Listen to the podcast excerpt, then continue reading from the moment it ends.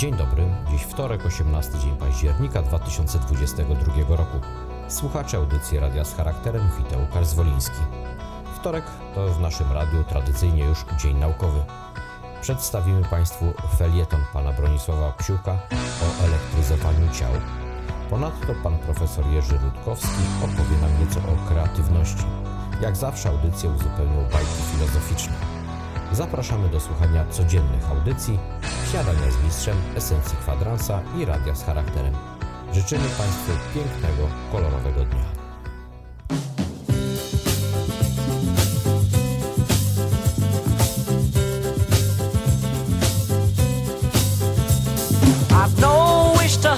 No but have you seen the time?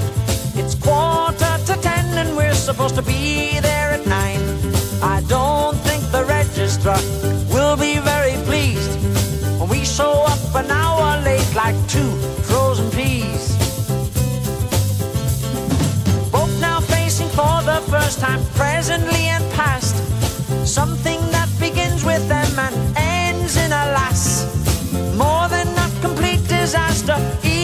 from the start. What could it be? It's matrimony.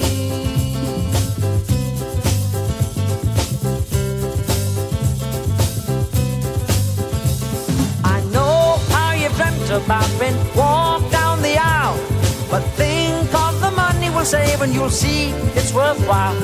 It won't please our mums and dads, but they don't even know. If they did, what's the bet? They wouldn't even go.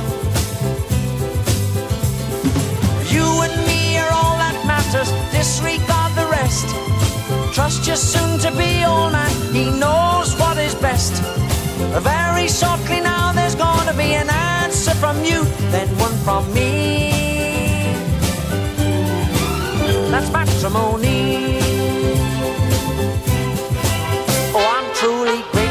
The little things in life that have made me so glad.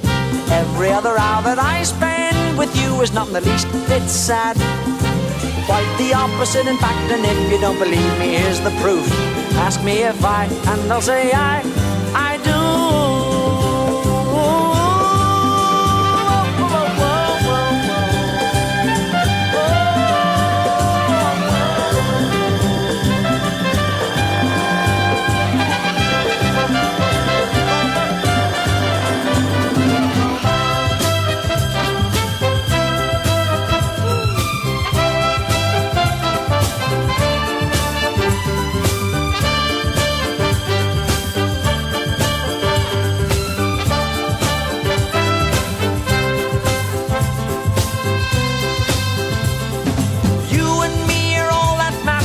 disregard the rest.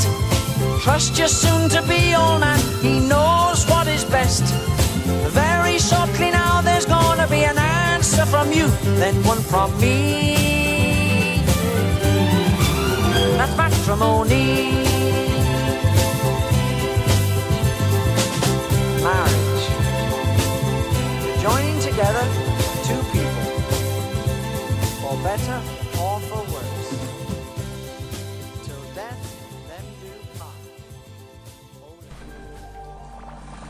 Witam. Dziś i w kolejnym odcinku Fizyki z charakterem parę słów o elektrostatyce w życiu codziennym. Któż z nas nie był uczestnikiem takiej sceny, że jedna osoba wita się z drugą i nagle Ouć, ale kopiesz! Ja, to ty kopiesz! Albo kto z nas nie odsunął gwałtownie ręki od klamki, która go kopnęła?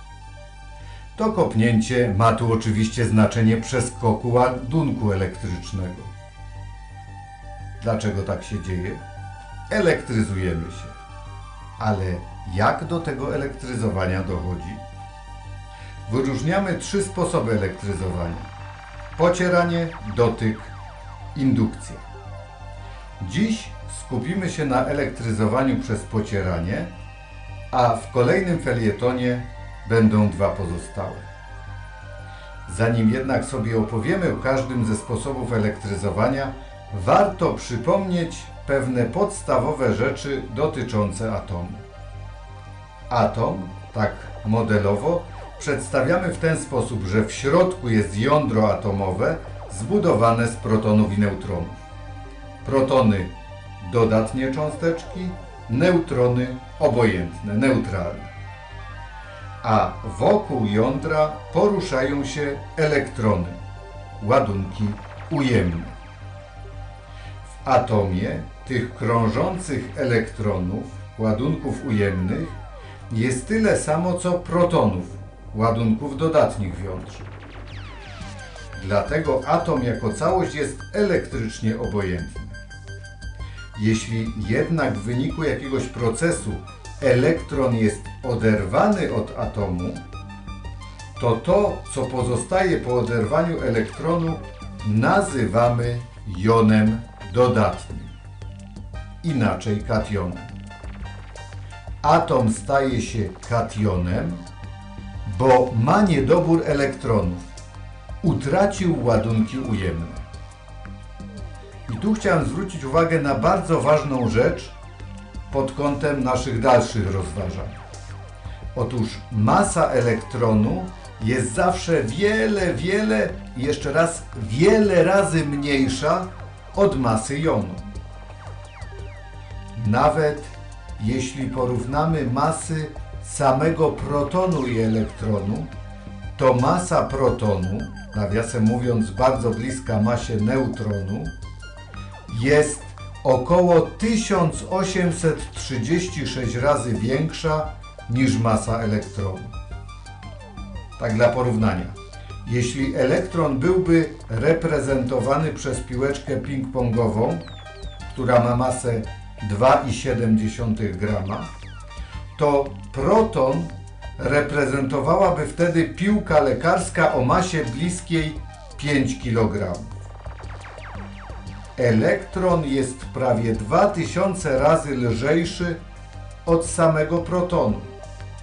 A co dopiero mówić o jonie dodatnim, w którym mogą być jeszcze inne protony, mogą być jeszcze neutrony, no i mogą też być jeszcze te elektrony, które nie uległy oderwaniu. Ale jeśli chodzi o masę, to tu nie ma co porównywać. Masa elektronu jest znikomo mała w porównaniu z masą jonu. No i teraz możemy wrócić do elektryzowania. Dlaczego przy pocieraniu przedmioty się elektryzują? Bo podczas pocierania elektrony mogą przeskakiwać z jednego przedmiotu na drugi. Dlatego przy pocieraniu początkowo dwóch obojętnych, nienaelektryzowanych ciał, jedno zyskuje elektrony, a drugie je traci. To, które zyskało elektrony, ładuje się ujemnie, a to, które utraciło elektrony, ładuje się dodatnio. I jeszcze raz. Dodatnio nie dlatego, że zyskuje jony dodatnie, nie dlatego, że zyskuje protony, ale dlatego, że utraciło te lekkie, mobilne, ruchliwe elektrony. Łatwiej przecież przenieść ping-pong niż piłkę lekarską. No i jeszcze ktoś by pomyślał o protonach. Może protony przeskakują, ale pamiętajmy, te protony nie dość, że są dużo cięższe, to jeszcze są zamknięte w środku wewnątrz jądra atomowego. I właśnie z tym sposobem elektryzowania, przez pocieranie, w wyniku którego przeskakują elektrony, mamy bardzo często do czynienia na co dzień. Na przykład, gdy się czeszemy. Włosy pocierają się o grzebień i oddają część elektronów grzebieniowi. No okej. Ale skąd bierze się ta szopa na głowie po naelektryzowaniu? To efekt tego, że ciała naelektryzowane ładunkiem tego samego znaku odpychają się. Mówimy plus plusem się odpychają, minus minusem się odpychają. A różnoimienne ciała przyciągają się. Plus z minusem się przyciągają. Włosy naelektryzowały się wszystkie dodatnie. Stąd odpychają się jeden od drugiego i na głowie szopa jak się patrzy. Natomiast gdy zbliżymy do nich grzebień, którym się czesaliśmy, to włosy podążają za tym grzebieniem, bo grzebień naładowany ujemnie przyciąga te dodatnie, dodatnio naelektryzowane włosy. No tu może tak jeszcze dodam, że z tym mówieniem w formie my o czesaniu może trochę przeszarżowałem. No cóż, wskaźniki na elektryzowania raczej rzadkie albo bardzo krótkie.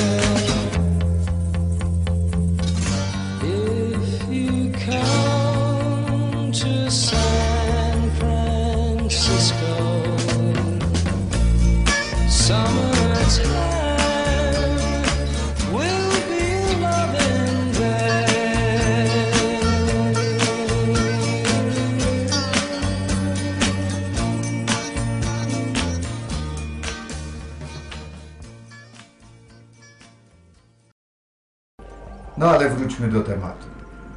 To elektryzowanie przez pocieranie było znane już w starożytności. Wiedziano, że potarty wełną bursztyn przyciągał drobne, lekkie ciała. Nawiasem mówiąc, nazwa elektron w języku greckim oznacza właśnie bursztyn, czyli nazwa elektronu, elektrostatyki, elektryczności, elektroniki swoje źródło ma właśnie w greckiej nazwie bursztynu. Elektryzowanie przez pocieranie ma też duże znaczenie w powstawaniu ładunku w chmurze burzowej. Tam, w tej chmurze, w ruchu są kryształki lodu i krople wody. W wyniku pocierania jednych o drugie, kryształki lodu oddają elektrony wodzie i kryształki lodu ładują się dodatnio, a woda ujemnie. No, jeszcze tam dodatkowo w wyniku pewnych procesów te kryształki lodu przemieszczają się ku górze, dlatego górna część chmury jest naelektryzowana dodatnio, a dolna ujemnie. Ale to są takie powiedzmy powszechne przykłady.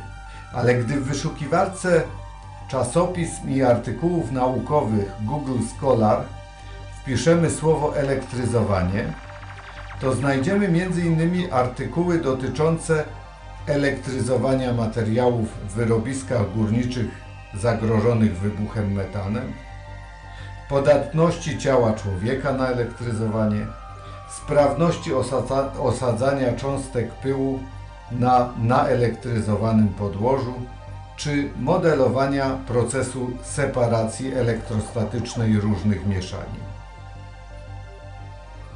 Tak, elektryzowanie ma swoje znaczenie praktyczne i musimy je uwzględniać w różnych procesach. Może na przykład być używane w filtrach kominowych. Cząsteczki dymu w zależności od naładowania są do filtrów przyciągane. Przy okazji jest wstępna separacja cząstek. Podobnie separacja może być zorganizowana na różnego rodzaju wysypiskach. W związku z tym, że w naszym organizmie też jest sporo ładunków elektrycznych, mamy elektrolity, to te ładunki oddziałują z tymi ładunkami na zewnątrz.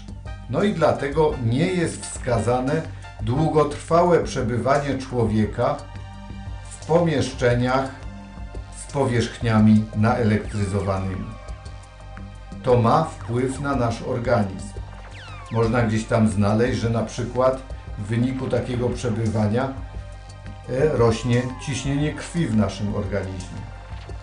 Dlatego też pilnuje się, na przykład w laboratoriach, żeby były tam wykładziny z powłoką antyelektrostatyczną, żeby buty robocze miały okucia czy inne elementy zapobiegające elektryzowaniu się obuwia podczas chodzenia.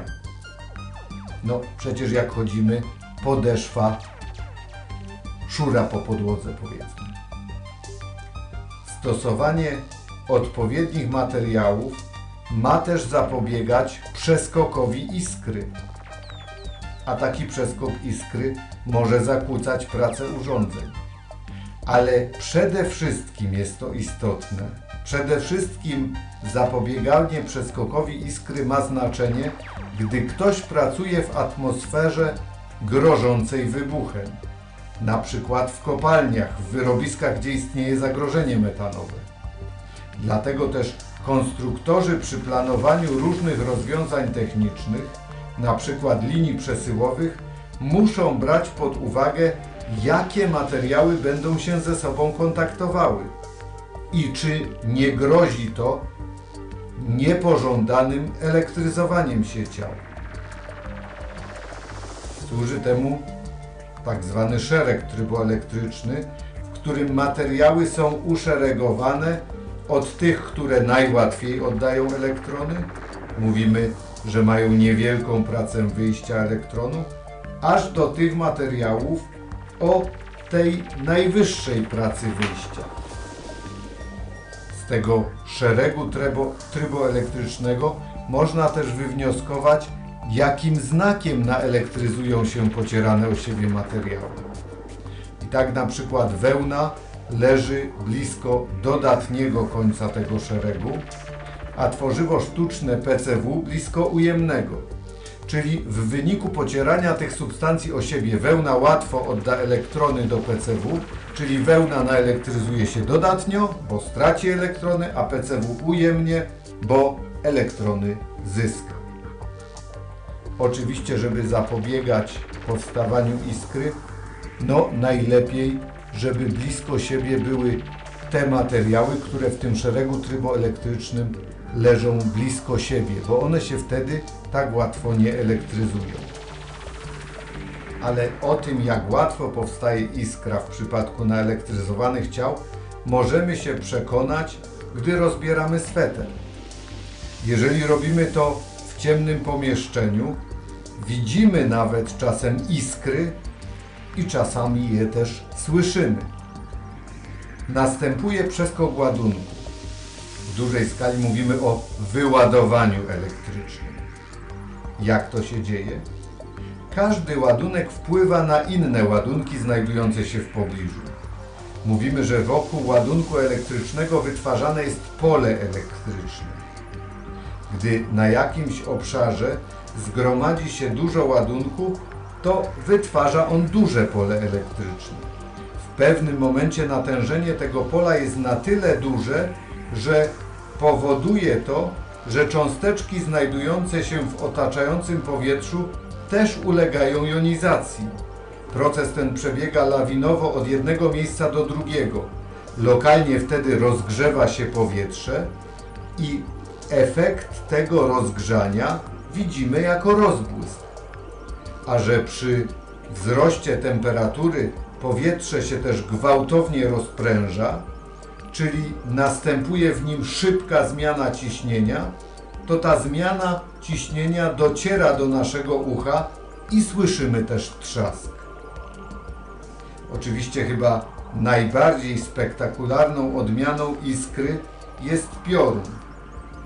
I chociaż takie wyładowanie atmosferyczne jest generalnie pożyteczne, bo w jego wyniku wytwarza się ozon, który jako składnik atmosfery chroni nas przed szkodliwym działaniem promieni UV ze Słońca, to jednak raczej burza nie kojarzy nam się z czymś przyjemnym czy pożytecznym. Ogólnie, myśląc o, elektry- o elektryzowaniu ciał, raczej nie myślimy o tym, co pożyteczne, jak choćby elektrofiltry czy separacja elektrostatyczna, ale raczej to elektryzowanie zauważamy, gdy poczujemy kopnięcie albo gdy w wyniku przeskoku iskry doszło do zapłonu, słyszymy jakieś takie wiadomości, albo że gdzieś tam uderzył piorun. No i tu tak sobie myślę, że z tym elektryzowaniem jest trochę jak z postrzeganiem innych ludzi w naszym życiu. Jest fajny, pomocny sąsiad czy kolega w pracy, ale najbardziej dostrzegamy go, gdy coś nie wyjdzie, na przykład idzie pijany, albo ktoś wykonuje często jakąś pracę, a niech będzie, zmywa naczynia i niewielu to dostrzega. Ale niech przy tym myciu potłucze się talerz. O, co to jest? A niech to będzie talerz serwisu po prababci. Afera na całego. Takie może jeszcze bardziej poważne spostrzeżenie, jak ktoś na przykład czyta Ewangelię. Nieważne, czy wierzący, czy niewierzący to pewnie tam też bardziej dostrzega zdradę Judasza niż to, że święty Jan doszedł za mistrzem pod sam krzyż. Taka nasza ludzka natura. No ale jak się nam uda, to może postarajmy się wyostrzyć wzrok na to, co dobre wokół nas. Doceniajmy to, co dobre, a nie skupiajmy się tylko na tym, co tam gdzieś nie wyszło komuś. Dziękuję i pozdrawiam. Bronisław Psiuk.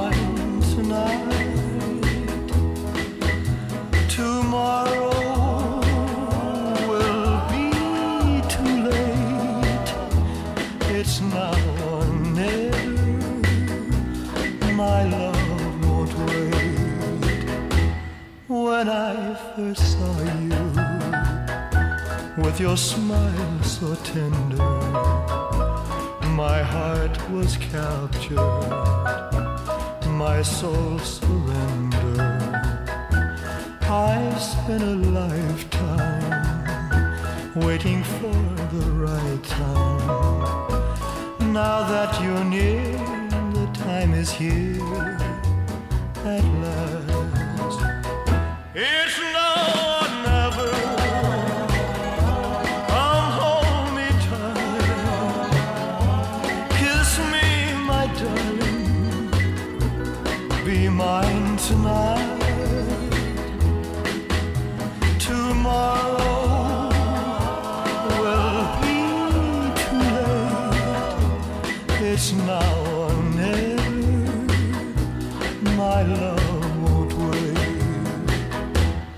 Just like a willow, we would cry an ocean if we lost true love and sweet devotion.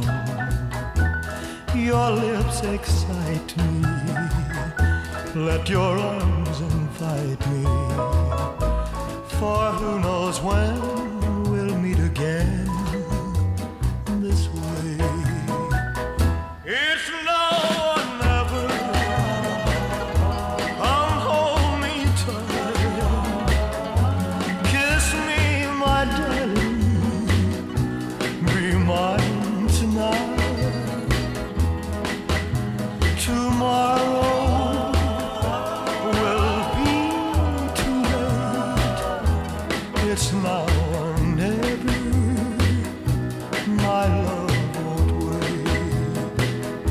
It's now or never.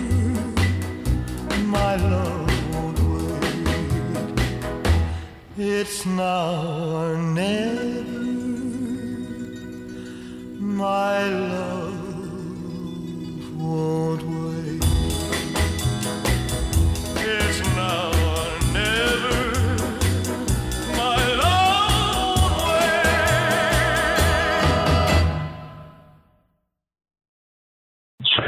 dobry, mam wielką radość i przyjemność, jak każdy poniedziałek w Brennej przywitać pana profesora Jerzego Rutkowskiego. Dzień dobry panie profesorze.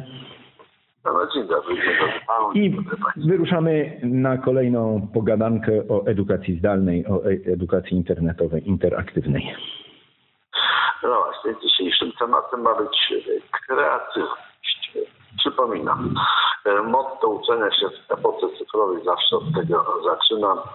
Sam akt uczenia się nie jest już dziś postrzegany jako zwykła kwestia przekazywania informacji, ale jako proces dynamicznego uczestnictwa, w którym uczniowie rozwijają nowe sposoby myślenia poprzez aktywne odkrywanie, dyskusję, eksperymentowanie. No i do tego wszystkiego kreatywność jest niezbędna, niezbędna, kluczowa. E, W inteligentnej klasie oczywiście kreatywność musi cechować zarówno nauczyciela, jak i ucznia. Nauczyciel musi wykazać się kreatywnością, zaraz powiem jaką, a uczeń sam z siebie nie jest e, być może kreatywny, a, a może nawet nie powinien być e, kreatywny. Powinien być kreatywny na tyle, na ile proces edukacyjny, czyli nauczyciel dopuszcza e, kreatywność, a powinien dopuszczać. No i o tutaj otwiera się e, pole działania właśnie dla nauczyciela. E, Proces edukacyjny powinien bowiem, bowiem pozwalać uczniowi na kreatywność, zachęcać do kreatywności, a wręcz no, wymuszać kreatywność. Metoda pija i marchewki. Zacznijmy od nau- nauczyciela. Nauczyciel, no to po stronie nauczyciela punkt ciężkości. Nauczyciel musi wykazać się kreatywnością przez cały czas swojej pracy zawodowej poprzez e, no, tworzenie ciekawych, nowoczesnych materiałów, e-materiałów e, wspomagających uczenie się, e, ułatwiających przyswajanie wiedzy, no i pobudzających właśnie kreatywność uczniów. No i dwa, równie ważne, taką organizację procesu edukacyjnego, która pobudza kreatywność uczniów. Między innymi poprzez skomponowywanie nauczania obejmującego zespołowe, rozwiązywanie problemów czy realizację projektów. No i dwa, poprzez e, wdrożenie nauczania opartego na Angielski termin self-directed learning, samokształcenie nie jest dobrym tłumaczeniem. Całym zdaniem to trzeba przetłumaczyć SDL, czyli samodzielne uczenie się pod nadzorem nauczyciela i z tym związane odwrócone nauczanie, czyli flip teaching. Czyli wracając do tego procesu edukacyjnego, self-directed learning to jest uczenie się, w którym uczniowie podejmują inicjatywę w procesie przyswajania wiedzy poprzez dobór czasu, miejsca czy zasobów edukacyjnych, ale cały czas pozostając pod kontrolą nauczyciela, e, który wyznacza cele, tempo przyswajania wiedzy, monitoruje stopień przyswajania wiedzy poprzez organizowanie obowiązkowych testów no i przygotowuje zasady edukacyjne, takie jak e-materiały wspomagające zarówno przyswajanie wiedzy, jak i weryfikację wiedzy.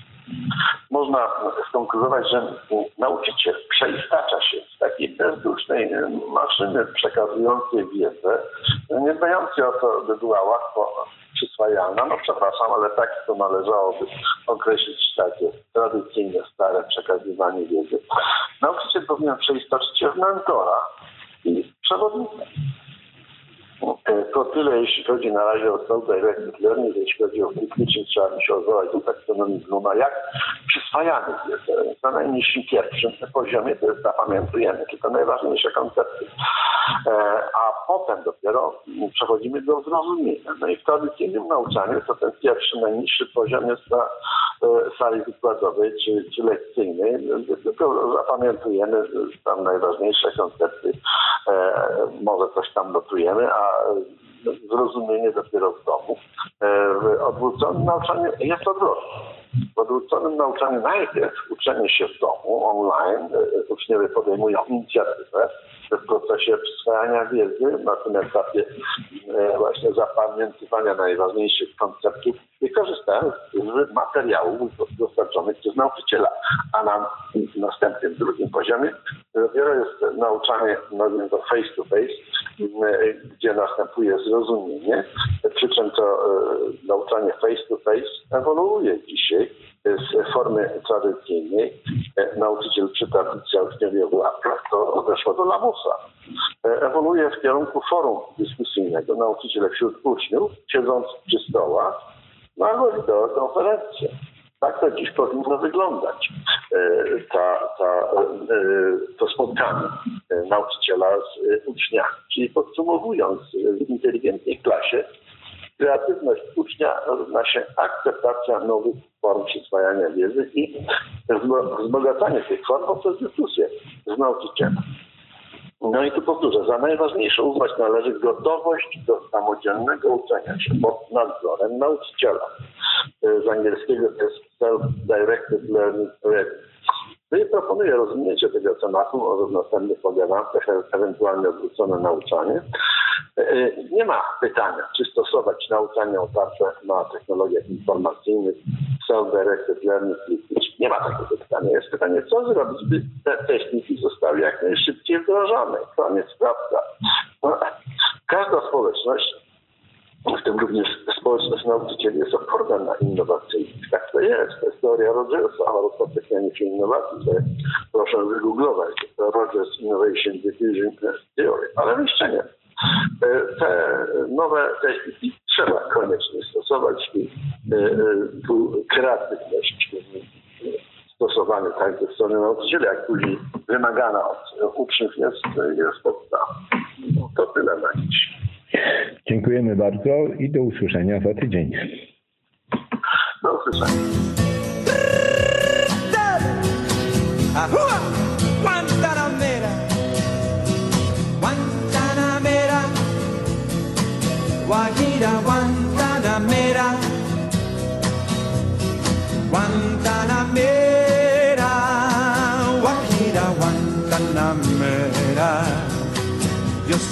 Hombre sincero, de donde crece la palma. Yo soy un hombre sincero, de donde crece la palma. Y antes de morir me quiero echar mis versos del alma.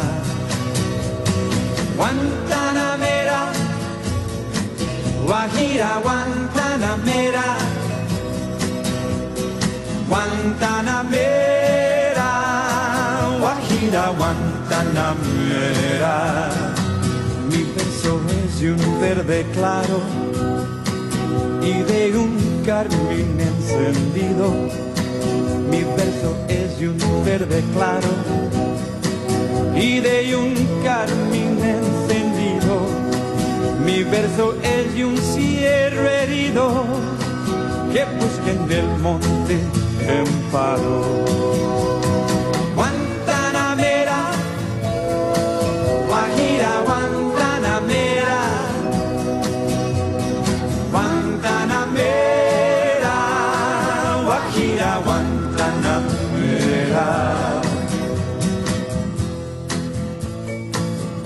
I'm a sincere man the land of the palm trees. But before dying, I wish to pour forth the poems of my soul. My verses are soft, soft green, but also a flaming red. My verses are like wounded fawns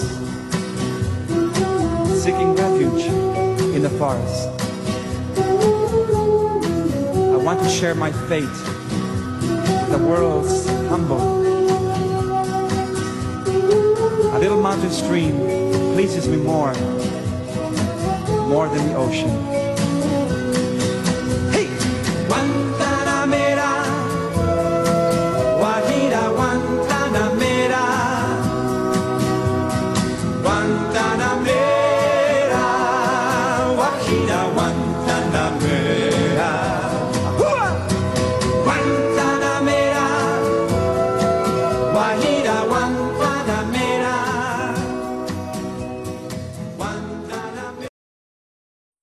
Dzień dobry, z tej strony Łukasz Zwoliński. Witam serdecznie wszystkich słuchaczy. Zapraszam do wysłuchania opowieści medytacyjnej Antonego de Mello zatytułowanej Wola Ramy. W małej wiosce hinduskiej żył tkacz, który był bardzo pobożnym człowiekiem. Jak dzień długi, miał imię Boga na ustach i ludzie ufali mu ślepo. Kiedy utkał odpowiednią ilość materiału, zabierał go, by sprzedać na targu. Tam, jeśli ktoś zapytał go o cenę kawałka materiału, odpowiadał w ten sposób. Za wolą ramy cena przędzy wynosi 35 centów. Robocizna wynosi 10 centów. Zysk za wolą ramy wynosi 4 centy. Tak więc cena tego kawałka za wolą ramy wynosi 49 centów. Ludzie tak mu wierzyli, że nigdy się z nim nie targowali. Płacili po prostu cenę, jakiej zażądał i brali towar. Otóż tkacz miał zwyczaj chodzić nocą do wioskowej świątyni, by wychwalać Boga i śpiewać na chwałę Jego imienia. Pewnego razu, gdy oddawał się swym śpiewom, wpadła banda rabusiów. Potrzebowali kogoś do dźwigania skradzionych rzeczy, powiedzieli więc. Chodź z nami. Tkacz potulnie poszedł z nimi, niosąc rzeczy na głowie. Wkrótce policja ruszyła w pogoń i rabusie zaczęli uciekać. Tkacz uciekał wraz z nimi, lecz ponieważ był starszym człowiekiem, policja wkrótce go dogoniła. Znaleziono przy nim skradzione rzeczy. Został więc aresztowany i wtrącono go do więzienia. Następnego ranka postawiono go przed sędzią i oskarżono o włamanie. Kiedy sędzia zapytał, co ma do powiedzenia na swoją obronę, tkacz odpowiedział: Wysoki sądzie, za wolą ramy skończyłem zeszłej nocy posiłek i za wolą ramy poszedłem do świątyni, aby wychwalać go tam śpiewem. Wtedy to nagle, za wolą ramy, wpadła banda rabusiów i za wolą ramy kazali mi nieść za siebie ich rzeczy. Włożyli mi na głowę taki ciężar, że kiedy za wolą ramy policja ruszyła w pogoń, złapano mnie łatwo. Wtedy za wolą ramy aresztowano mnie i wtrącono do więzienia. I oto stoję dziś przed tobą za wolą ramy. Sędzia rzekł do policjanta: Wypuśćcie tego człowieka. Najwyraźniej jest niespełna rozumu. W domu, gdy zapytano go, co się stało, pobożny tkacz powiedział: Za wolą ramy aresztowano mnie i postawiono przed sądem, i za wolą ramy zostałem uniewinniony. Zapraszam do odwiedzania strony i Facebooka Suplementu Kultury.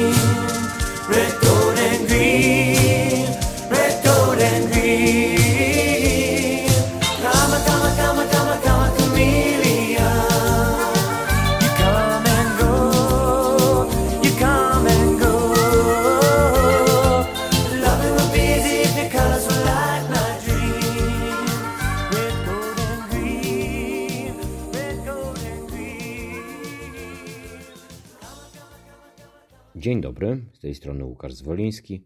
Witam serdecznie wszystkich słuchaczy. Zapraszam do wysłuchania bajki filozoficznej zatytułowanej Pięciu Mnichów. Lama Południa zwrócił się z gorącą prośbą do wielkiego Lamy Północy, aby wysłał jednego mnicha mądrego i świętego, który wprowadziłby nowicjuszy w życie duchowe. Ku ogólnemu zaskoczeniu wielki Lama wysłał pięciu mnichów zamiast jednego – a tym, którzy pytali go o powody, odpowiadał tajemniczo. Będziemy mieli szczęście, jeśli choć jeden z tych pięciu dotrze do lamy.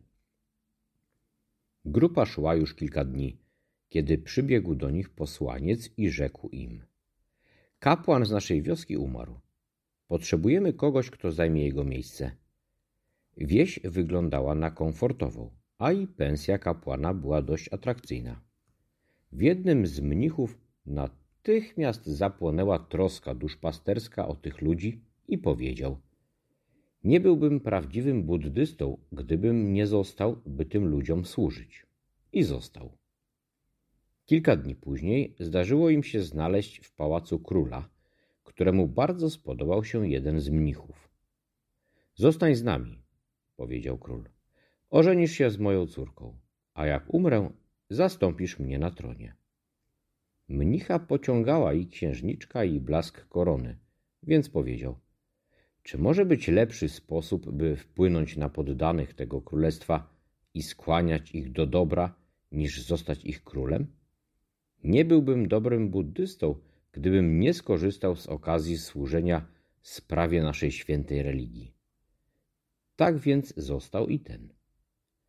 Reszta grupy szła dalej, aż pewnego wieczora w górzystych stronach dotarli do samotnej chatki zamieszkałej przez piękną dziewczynę, która udzieliła im gościny, dziękując Bogu, że przysłał jej tych mnichów. Jej rodzice zostali zabici przez bandytów i dziewczyna była sama przelękniona. Następnego ranka, gdy mieli wyruszyć, jeden z mnichów rzekł: Ja zostaję z tą dziewczyną. Nie byłbym prawdziwym buddystą, gdybym nie okazał współczucia. Tak odszedł trzeci.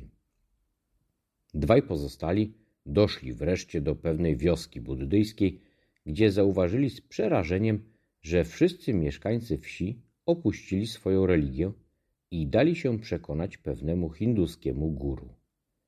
Jeden z dwóch mnichów powiedział: Jest moim obowiązkiem względem tych biednych ludzi i względem Pana, Buddy, zostać tutaj i przyprowadzić ich do prawdziwej religii. Ten był ostatni, który odszedł. Wreszcie piąty mnich przybył do lamy południa. Wielki lama północy miał rację.